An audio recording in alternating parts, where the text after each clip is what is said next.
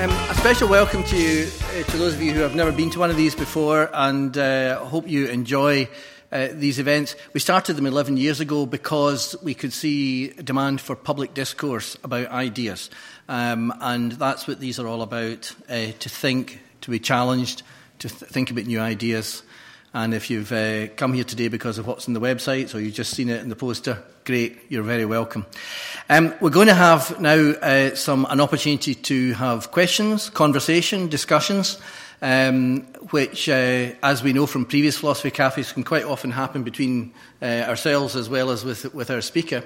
But just before we go into that, can I mention that uh, Alastair has brought um, copies of three of his books uh, here today, which will be on sale at the end. They'll be down here, and Holly will be selling them. Um, and Alastair will be at the table here, happy to chat to people and also sign the books personally if you would like that. There are three books Soil and Soul, which uh, covers the sort of issues that we're talking about today um, in, a, in a format of the people versus corporate power. For those of you who have heard Alastair on Thought for the Day, um, there is an anthology of his thoughts for the day on radio uh, BBC. And um, then there was a sort of reference I did earlier on about liberation theology, and some of that's in this compilation here, the Schumacher briefings.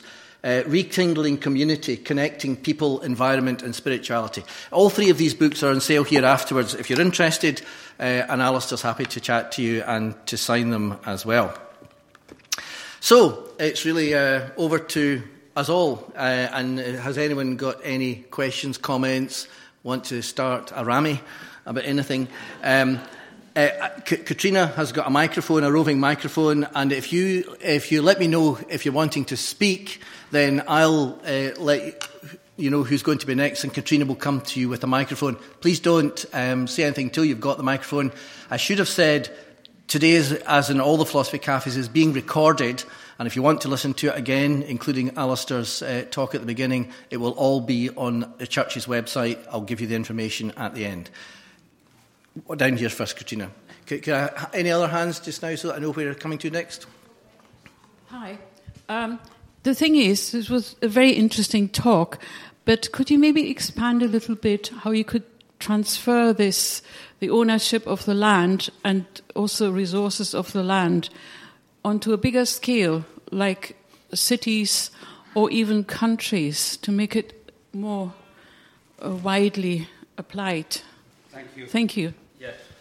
Um, by the way, I've got very, very bad hearing, so I'm on the loop induction system just now, so I can hopefully hear most of you. If you could hold the mic, I heard that very clearly, thank you. Uh, but if you could all make sure to hold the mic close to your mouth, and if you do want to get into discussion, uh, please do that, um, but I won't be able to catch all of it. Um, none of us can expect to be able to count all the stars in the sky and I just have to accept I can't hear everything either.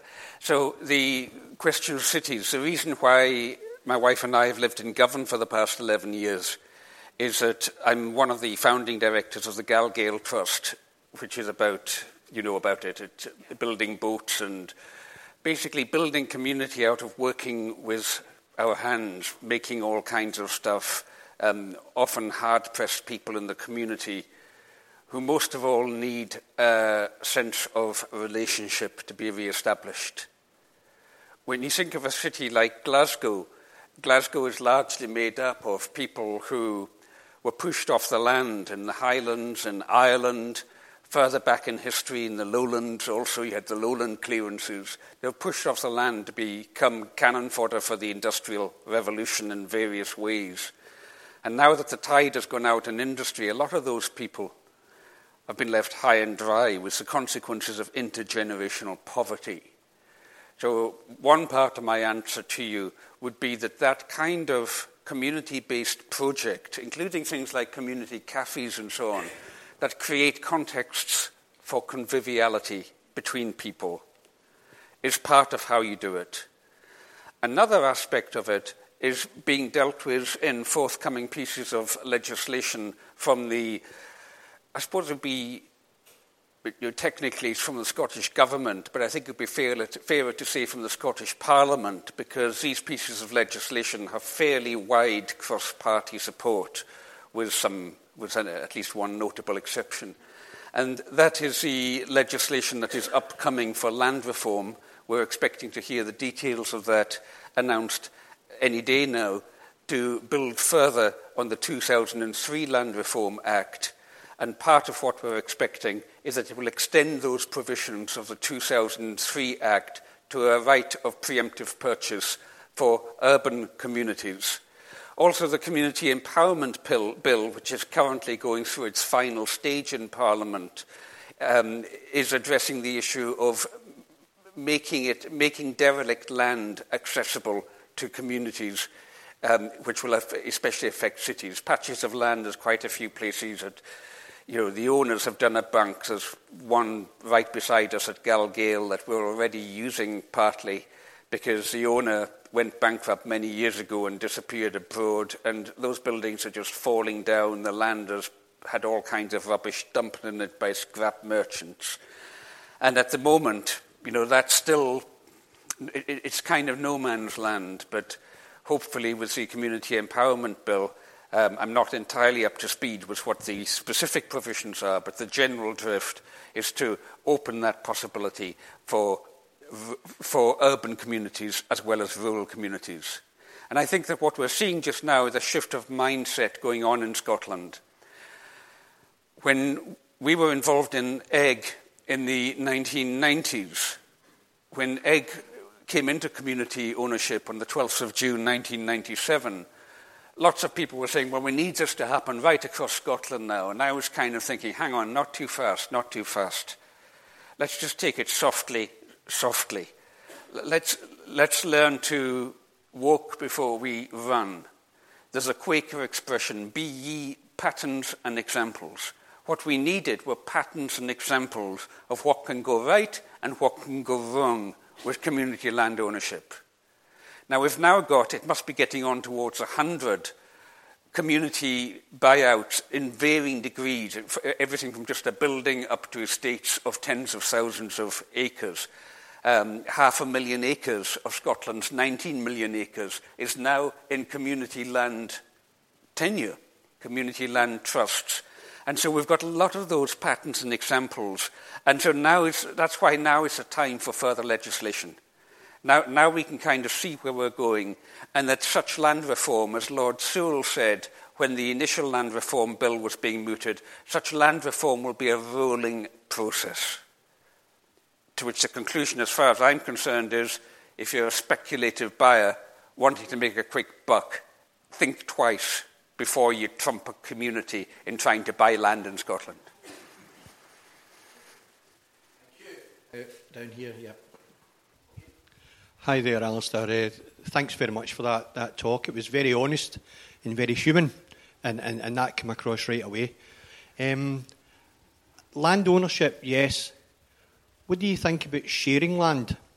And my thoughts at this moment go to the people that are crossing the Mediterranean with uh, their, their, sons and daughters, grannies and grandas, and children.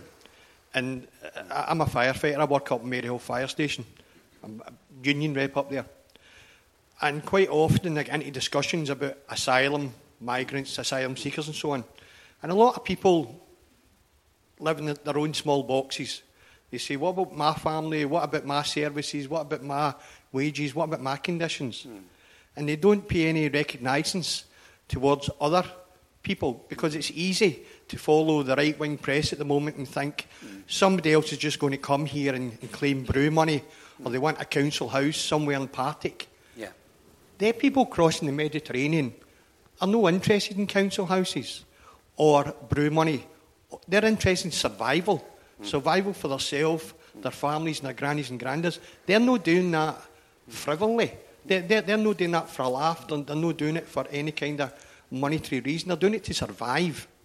So I think land ownership uh, for the, the communities. But I would suggest to you an aspect of that must be sharing your land with other people in need. Absolutely, absolutely. Um, we must never forget that the reason why these countries in North Africa and the Middle East are so destabilized is a consequence of the history, including the present history, of our own military interventions and colonial exploitation of those parts of the world. And that what we're seeing is the shadow side of what we have contributed towards doing. At the same time, any community can absorb people coming in only so fast. On Eigg, for example, they've been very careful to. I mean, the, the population of Eigg is now just under 100. It was 60 at the time of the buyout. And some people say, well, you know, the 7,000 acres, it could have grown much faster than that.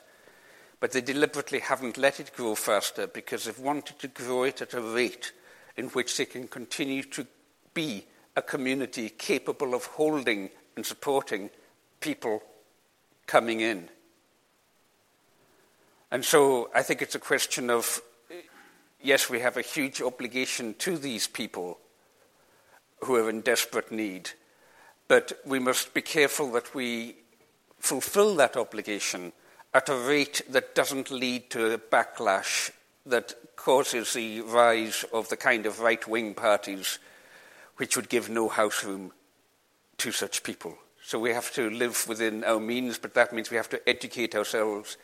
Means that we have to open our hearts and minds. We have to ask ourselves what kind of a people do we want to be?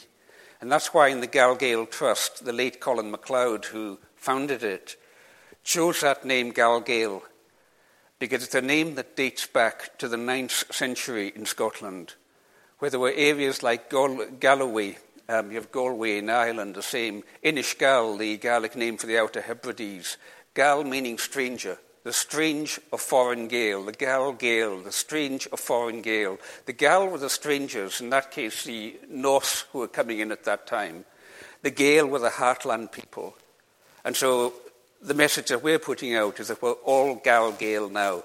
There's something of the stranger in all of us. I was born in England, my mother's English. Gael. My father's people, half of them were Highland Gaels, and was raised and educated on the Isle of Lewis. We're all Gal Gael now, and that's the spirit, irrespective of skin colour, that we need to communicate. We need to say to people coming in, this is our culture. We have two sacred duties in this culture traditionally the sacred duty of hospitality for the short term like with this cafe that is being run here in this event today, the sacred duty of hospitality to the guest. And then for the longer term, the sacred duty of fostership of adoption. And in Gaelic tradition, the Gaelic tradition of Scotland and Ireland, in that uh, tradition, fostership is held to be even more sacred than blood lineage. The reason being that if you're fostered, you choose and you're chosen, whereas if you're a blood relative, you can't choose your relatives. So that's a culture I think we need to cultivate. Thank you. Here, yep, just here. Uh, kia ora, Alastair. Thank you for your thought provoking talk. Um, I'm a stranger here today, visiting from Aotearoa, New Zealand. And um, I guess I have an observation and a question.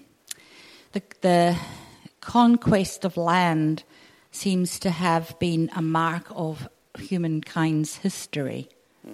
Um, New Zealand was colonized by Europe, and there have been continual uh, protests about land and land acquisition. The Treaty of Waitangi in 1840 established New Zealand as a um, colony of Britain, but there has been disquiet and disharmony quite violently at yes, times yes. over the land. And it seems to me that that's um, since, since Abraham was given the command to go and take hold of the promised land, whether it's a, on a metaphorical level or a literal level, what is it about us? What is it in our human spirit that has this desire to conquer land, to take land from other people, and to claim it as our own? And uh, do you have any thoughts on that? Well, I mean, as you've just heard, my perspective is one that is based on a spiritual understanding of human beings, but I believe, the, the sense of cosmic being, the sense of cosmic consciousness, that I would use the word God for, goddess for, Allah, Brahman, Great Spirit, works through unfolding reality by natural processes, including the processes of Darwinian evolution. So I find no contradiction between the science that I love and the spirituality that I love. And one of the consequences of that is that there is a part of us that is in which life is based upon what's sometimes called the three F's of survival feeding, fighting, and reproduction. And I think the process of growing in spiritual consciousness is one of accepting that that's where we're coming from. You know, we're all the products to varying degrees of bygone conquests, rapes, pillage, and what have you.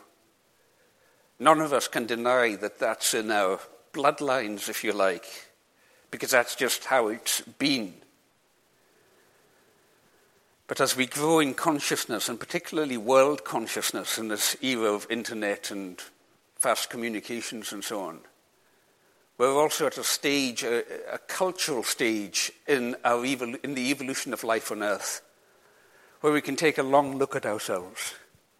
And we can say, hang on, you know, as Homo sapiens sapiens, the oldest fossils of the kind of ape that we are, are only 195,000 years old, less than a fifth of a million years old.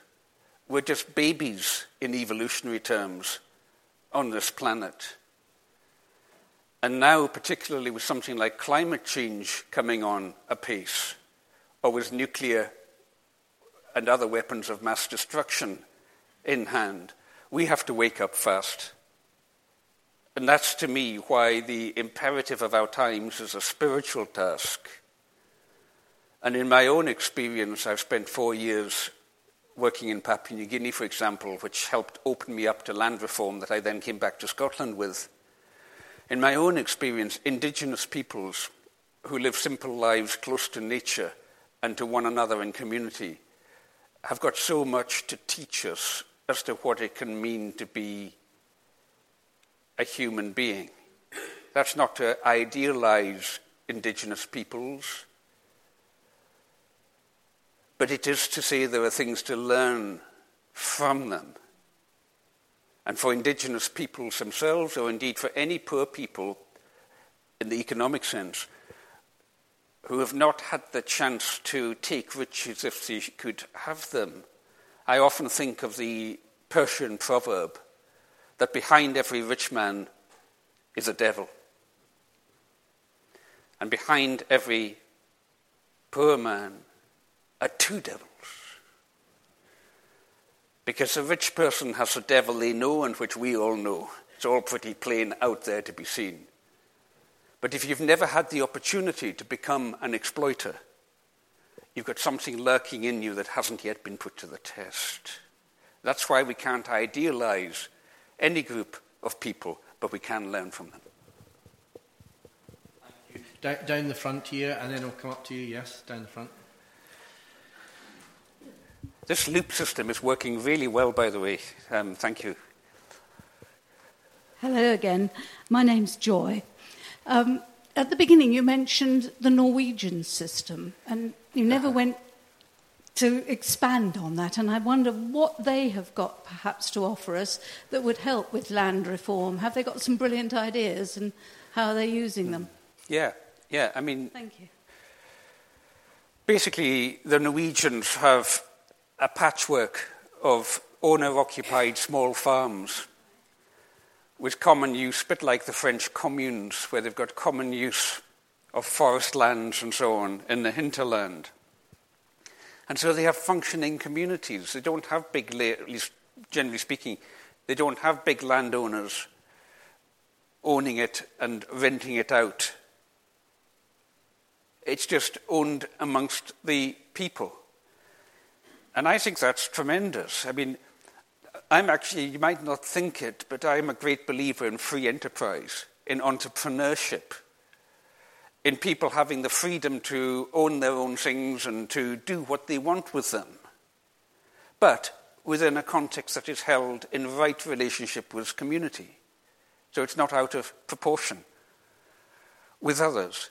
The Norwegian system allows that. The crofting system in Scotland in which the land is held by a landowner, and then the crofter has heritable right of tenure. So it, you can pass on a croft from parent to child. It's the same kind of scheme. The crofter is king on their own patch, right beneath their feet. But also has a share in the common grazings. Also, at least when I was a boy, would do common work like bringing in the peats together or herding the sheep together when there were fanks and that kind of stuff. So you've, you've got a squaring of the circle. You know, you get anthropologists going to our part of the world, and they can't make up their minds whether we're capitalists or communists. Because on our own wee patch, we're all capitalists.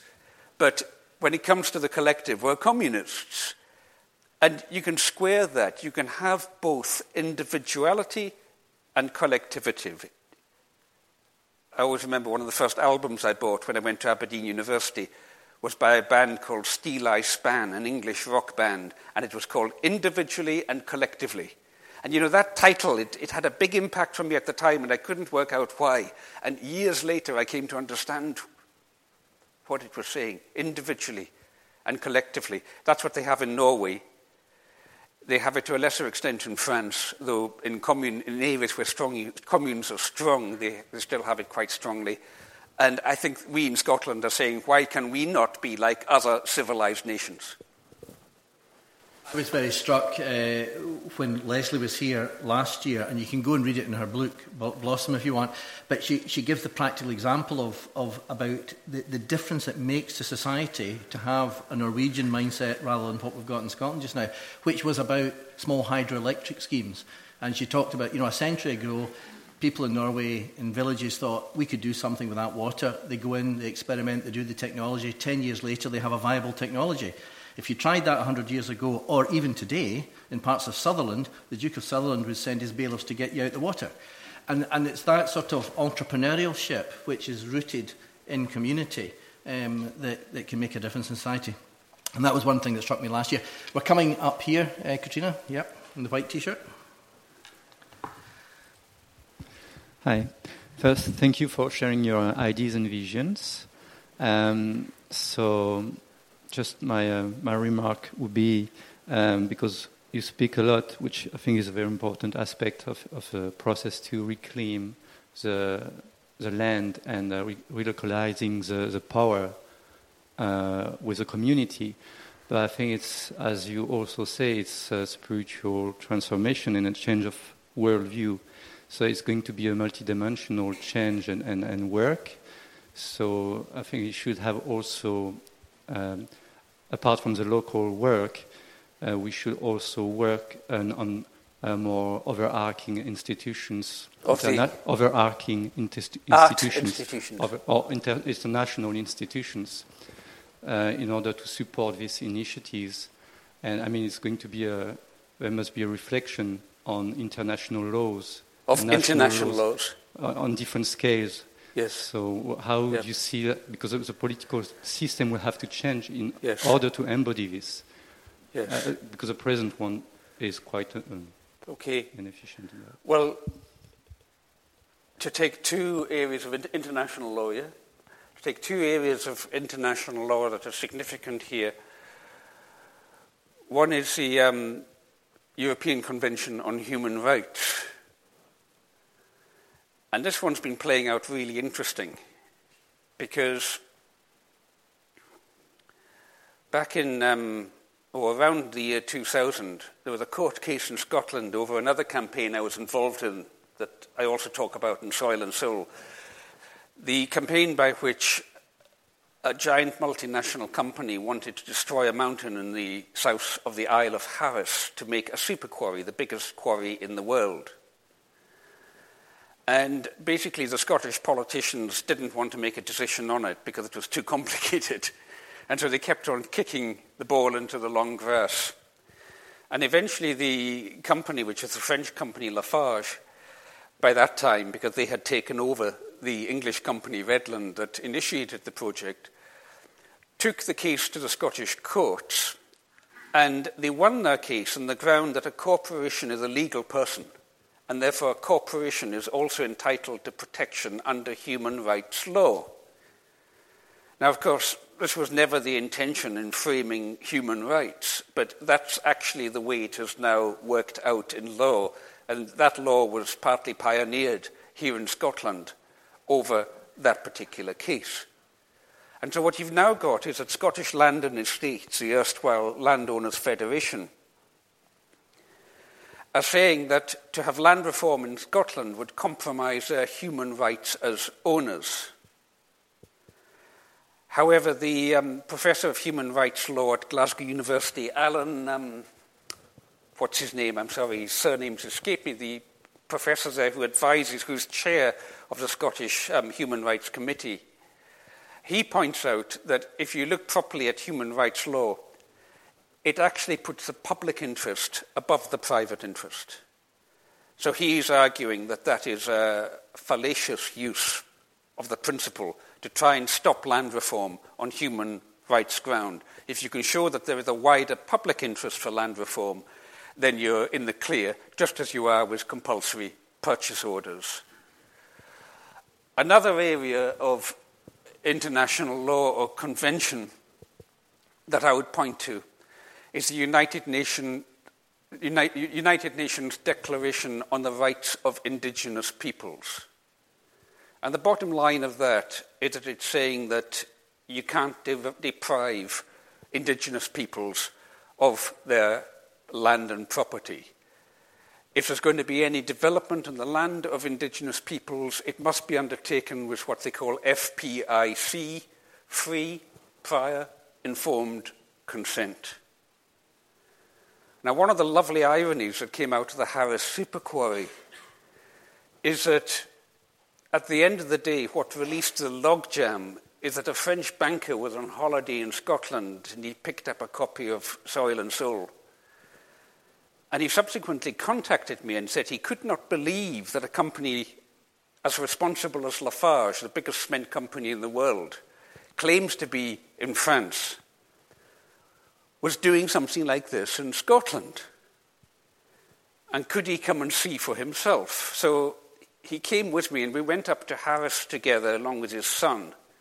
And I managed to get this portly Parisian banker right up to the top of Mount Roineabhal, which was no easy task, but we got there. And then, to my horror, when we got to the top, instead of admiring the view, he pulls out his mobile phone and starts blethering to his colleagues. And I'm kind of thinking, what's going on here? And you know what he was doing?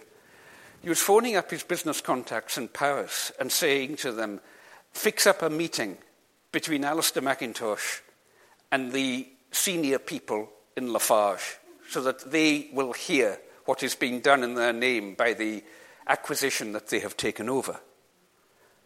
So I was duly flown to Paris. I met with three of the vice presidents. And I said to them, You realize that what you are proposing to do in a national scenic area would be equivalent to violating a French national park. And that's not going to play out very well in the Monde when we start campaigning here. And they said, Well, can you arrange a visit for us to come and see for ourselves? So those three vice presidents came over to Harris and they met with all sides of the opinion on the island about the matter. And to cut a long story short, they subsequently withdrew we negotiated what we called a dignified exit strategy for them, because this would be a genuine triumph for corporate social responsibility. And in fact, one of the main reasons that they were seeing is that it would be damaging, they understood it would damage the local community fabric if they went ahead, not least because they had no intention of opening that quarry any time in the future. They primarily wanted the permission to do it, so they had a land bank on their balance sheet. That's what they told me once I got to know them well. And then they got back in touch with me and said, Well, Alastair, you know, we agreed with you about the Harris quarry, but we all use quarry products, don't we? Right beneath my feet. We all use quarry products. You too. How should a company like, our, like us be doing it more responsibly? And they asked me if I would serve on the sustainability stakeholder panel, the kind of panel that us greenies would usually call the greenwash panel. Well, I got back in touch with all my colleagues in the campaign, the WWF and Friends of the Earth and the local people in the community and what have you. And I said, What do you think I should do? And they were all unanimous. They said, Yes, do it, but don't take their money. Take expenses. Cover your expenses, but don't take any fees from them.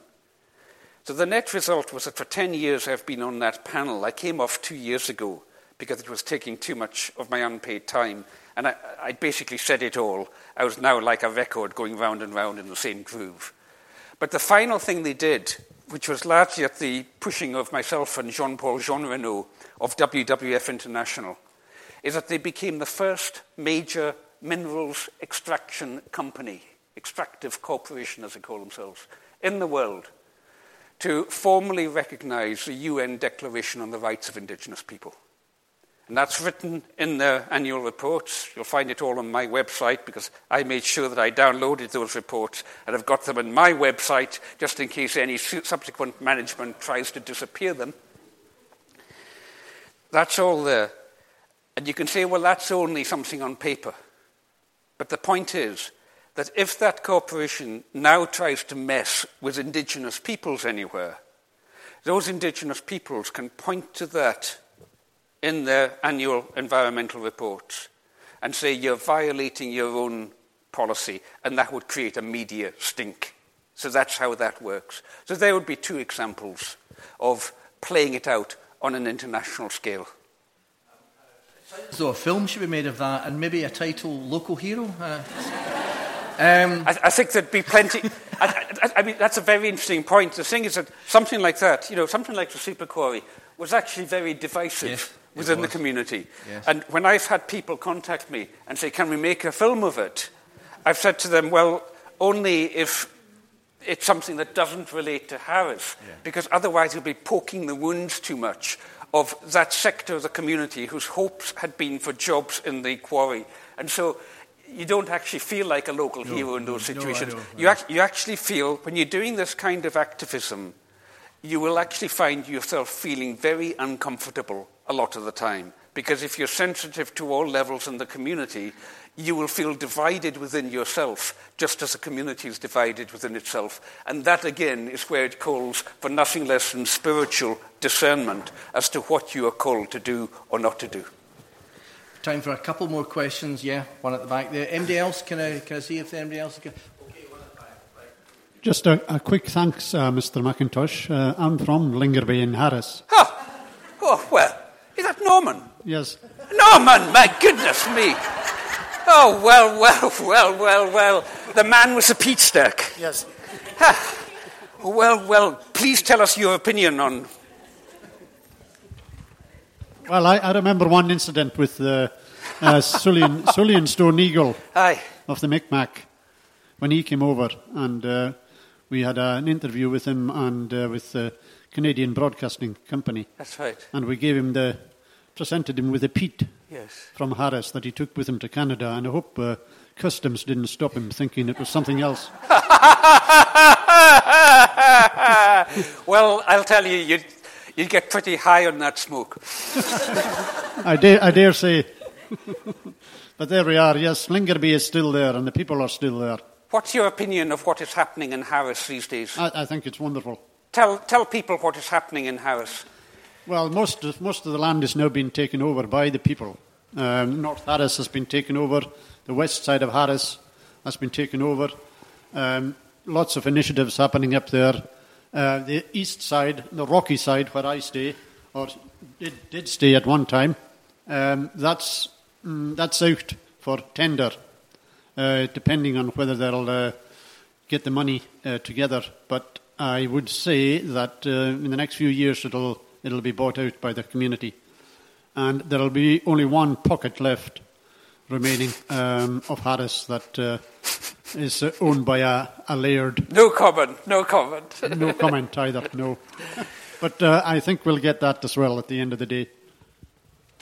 Oh, it's lovely to see you, Norman. Lovely to see you.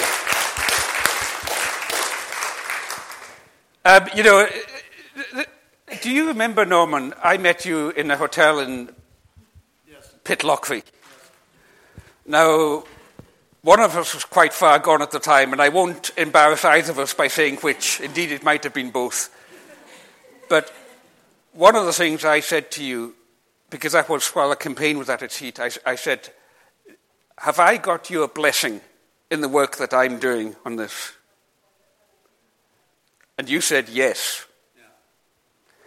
And I was asking the same question of a number of people, because that sense of blessing, that sense of inner endorsement is what carries you in those difficult times hit. And it was very difficult. I mean, I lost my job at Edinburgh University. They closed down the Centre for Human Ecology because, as a senior professor said to me, when we go to research councils to get grants and we have meetings down in London they look at our papers and we, they say, hang on, University of Edinburgh. Now, where is Edinburgh? Where is Edinburgh?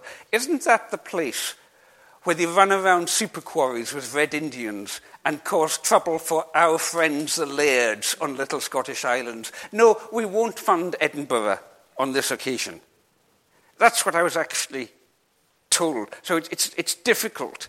I should say to Edinburgh's credit, they've now got me back in 10% time via the Divinity School. Um, but you know, it's difficult, and so it's, it's so important if you're, if, you're, if, if you're rooted in a community and, and you see somebody struggling to carry work like this, give them your sense of blessing. I live in the western suburbs of London. I live in a terraced house where you can hear your neighbours feed and fight and anything else they might get up to.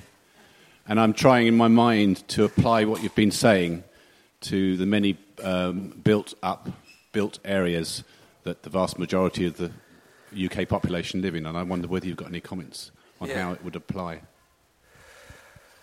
Oh, gosh. Um, you know, Veren and I are very fortunate in that the terraced house that we live in in Govan is in a part of the world where community is very broken because of the intergenerational effects of poverty. But there is still, in a sense, the handles of community are there. And when you create context like a community meal or boat building or something like that, it comes back together again. And I have to say that often when I speak in, especially in the south of England, and people come up to me and say, you know, it sounds wonderful what you've been doing in the Hebrides or whatever, but how can we do this here? The social situation they describe sounds so much harder. It's just so much more fragmented. There's so little legitimacy around the very idea of community. You know, one thing about Scotland is we've got very high legitimacy around the idea of community. It's something that's held in Scottish people, including people who have come to live here, because often they've come to live here because they want that, and so often they can become the strongest supporters of it if, they've not, if they haven't just come to buy the view, which some do, and to speculate. If they've come here because they like the people, the incomers are often the ones who most strongly hold it together. We saw that very strongly on Eigg. We saw it with the um, Harris Super Quarry too, the role that people like the Johnsons played, uh, for, for example. But in, in some of these South of England situations that I have seen and had described, I really find it much harder to know how, where would I start with something like that. The best advice I would have would be what Gandhi said. He says, if you're in doubt what to do, picture the poorest person you know and ask, would your intended court, course of action move them closer to Swaraj, I think it's pronounced, a Hindi word that means self rule, self determination. And so I would say, you know, look where the need is greatest in your community and just get involved and learn the skills of community development. There's a lot of good stuff out there. There's an English guy at the University of East Anglia, Robert Chambers, best known for a book called Farmer First. But he's also produced a very good book, I just got it recently, on ways of working in community groups. If you check out that name, Robert Chambers, um, pick up that kind of stuff. Go and visit projects elsewhere in London and ask yourself, you know, maybe not if you're going to start something, but rather where can you find things that are already going on and try that. And all I can say is blessing on you in doing that work. Um, Gandhi quote was very pertinent. Thank you. Thank you. Time for one more question. Oh, yep, there we are. Okay, cross you. This sound system is working magnificently. If, Great. if every hall I spoke in had such a good loop system that you've got here, I would have no problem. I wouldn't have to be apologising at the outset. Hello, Alastair. Can you hear me? Yes, I can. Thank you very much. Uh, I'm Stephen. I live in Knightswood, and part of the reason I wanted to move there was because it's high flats, it's high density. I got this feeling that people would be connected. And Did you say Knightsbridge? Knightswood, Knightswood, okay. Yeah. Here, here. yeah. Sorry, I thought you meant down in London. right, okay. no, thanks. and there's loads of land Yeah. that just gets mowed by the machines. And I started planting um, herbs, veg, a few fruit trees. Yeah. And the people who work for the council, they're only trained in using a chainsaw. They, they're not trained in any knowledge of plants. And as long as they've got their health and safety certificate to show that nobody's liable, then they'll just hack everything down, spray weed killer. Yeah. And in my experience in dealing with people in local authorities and in my own work in the care sector, which I've done for 10 years, I've just found that whenever you present a new idea to someone who's in a position of relative power, because they've always got people to answer to and answer to and so You, forth, you put it very well, yeah. they, you can immediately see their eyes ticking about what can go wrong and how will that affect me. And I've made no progress because I've just felt deflated because I, I, I just feel people are too scared to do something different, Yeah. Especially people who work in the council or the housing association. And I was wondering how you can present yourself, mm-hmm. which is working towards change, but at the same time, it makes people feel comfortable because I tend to be very passive, or I, I won't go into detail, but I tend to be a bit forthright. One of the two, I find it very difficult to present myself in a way that is both non hostile, but at the same time making them feel comfortable. That Yeah. I was wondering if you got any advice on how to go about that. Yeah. Thank you. Well, you know, I think the tyranny of health and safety has become the refuge of the unimaginative. we face this all the time in the Gal Gael Trust because, you know, we'll have people coming in that maybe never handled a tool before and we'll give them a sharp chisel and a hammer. Or they might be working with our sawmill, out on boats and what have you. And our experience is that health and safety can indeed be very constrictive. At the same time, we have been forced to realize that we are living in a fast moving world.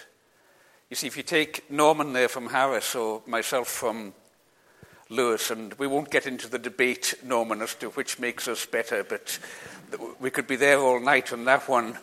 Um, probably best conducted in the Moulin Hotel in Pitlochry.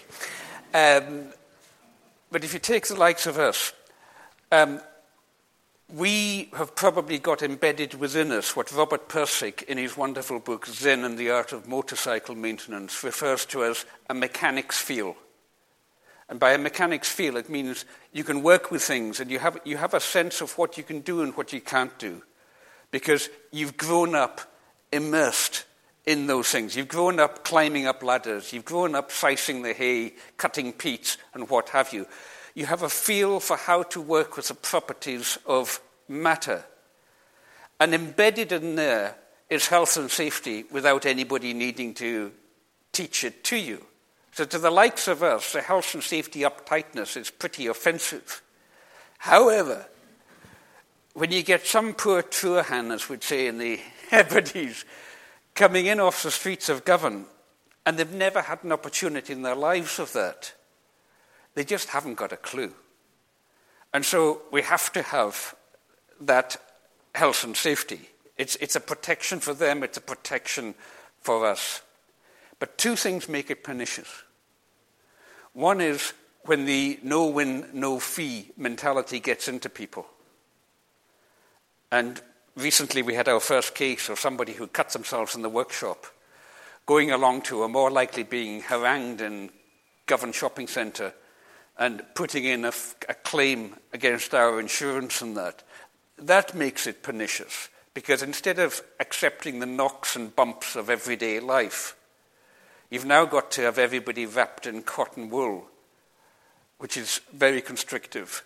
And the other thing is when the unimaginative bureaucratic mind gets hold of health and safety and realizes, as you're describing, that they may not have much power in other aspects. They may, may not have much power in places where it matters, but they can gain power through wielding health and safety as a hatchet over everybody else's heads.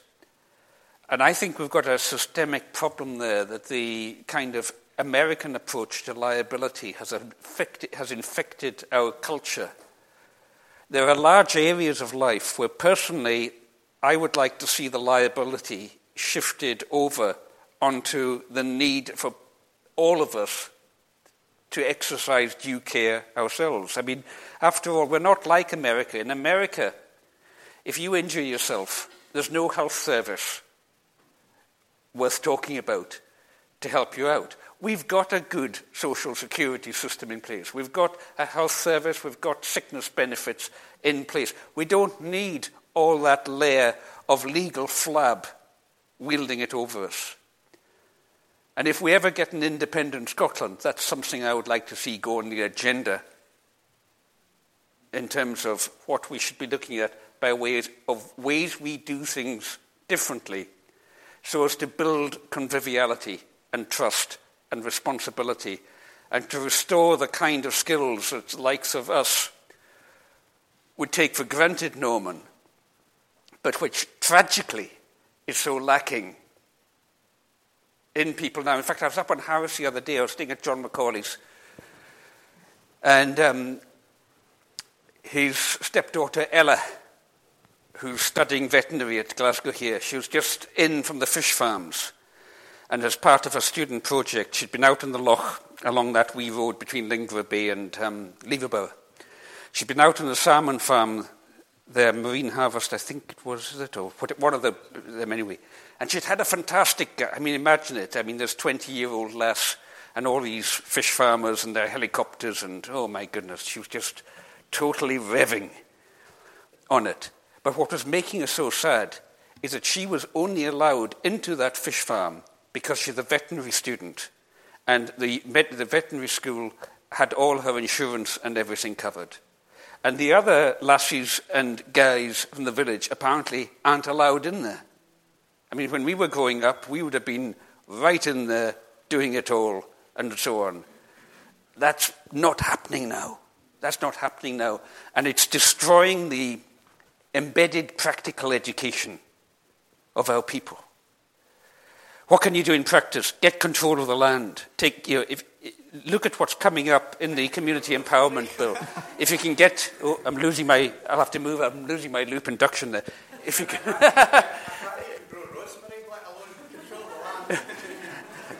so try and get control of the land, and then at least you can bypass the council officers. I, you can't blame them because, you know, they'll lose their jobs if. You can't blame them. But that's where it's got to be lifted out of that into the hands of people. And I'll tell you something when Verena and I, when we moved to Govan and we bought the house there in Luss Road, because I'm involved in all these dodgy things, we put the house in her name. Be wise. Um, th- thank you, Alastair. Um, I know there are people here in this room today from many nations, and I hope it's been useful because clearly this topic is rooted right in the minuscule and the local, but is, is clearly something which we all know is of significance to all the, the nations and people groups of this world. So thank you to all of you who have come from other nations today as well. Just a reminder that. Um, this will be available on our website, hillheadbaptistchurch.co.uk. You can hear the whole thing again, including your questions if you spoke. Uh, we have a long uh, list of people who like to be kept up to date with the philosophy cafes. If you've changed your details and we already have them, then you can update them today. Or if you want to be kept informed about future philosophy cafes, uh, Anne will be at the door at the end for you to, to sign up. I promise you, you will not be contacted about anything except philosophy cafes. Uh, but either email or a postal address there. Next week, uh, we will be welcoming uh, John Curtice, the Professor of Politics at the University of Strathclyde, whose subject will be In a Democracy, Does Polling Matter? Um, and uh, John will uh, be, as always, entertaining and informative now. We'd hope there would be great discussion uh, at, at, that as well. So please, if you're available, come next week uh, for John Curtice. Um, I think that's everything. Books will be on sale here. Holly will be helping, and Alastair will be at the table to chat to you and sign books as well. Uh, but in closing today, in, in, in thanking Alastair again, can we also thank each other? Because, of course, if we didn't turn up, there would be no conversation. so, thank you to Alastair and thank you to everybody.